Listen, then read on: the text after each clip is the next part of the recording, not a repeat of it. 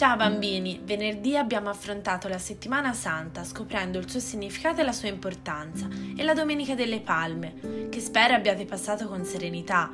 Oggi insieme andremo a scoprire un altro avvenimento importante successo durante la settimana santa. Parliamo allora del tradimento di Giuda nei confronti di Gesù e dell'ultima cena che Gesù fece con i suoi amici apostoli. Ma perché si dice ultima? Perché è l'ultima cena prima della sua morte.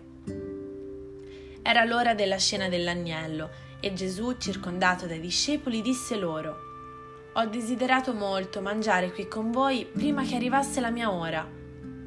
Prese poi un catino pieno d'acqua e un pezzo di stoffa bianco e lavò i piedi ad ognuno di loro, in segno del suo amore e per sollecitarli ad essere benevoli e aiutare gli altri proprio come faceva lui dopo essersi messi a tavola, rivelò ai suoi amici discepoli che uno di loro presto lo avrebbe tradito.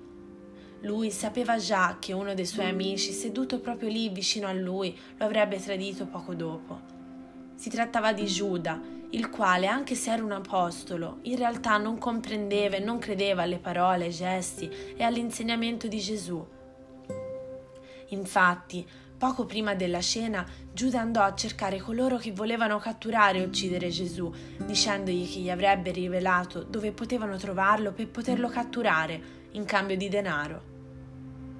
Continuò la cena e Gesù ricordò ai discepoli di amarsi sempre l'un con l'altro, perché solo così potevano essere riconosciuti come suoi discepoli. Prese poi un pezzo di pane, lo spezzò, ne diede un boccone a tutti dicendo Prendete e mangiatene tutti, questo è il mio corpo offerto in sacrificio per voi. Subito dopo prese il calice del vino e pronunciò queste parole. Prendete e bevetene tutti, questo è il calice del mio sangue, della nuova ed eterna alleanza, versato per voi e per tutti in remissione dei peccati. Fate questo in memoria di me.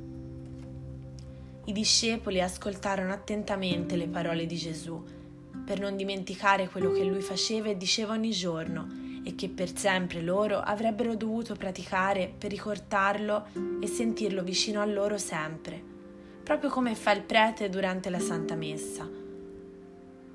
Finita la cena si recarono tutti all'orto degli ulivi per pregare tutta la notte aspettando che lo andassero a catturare.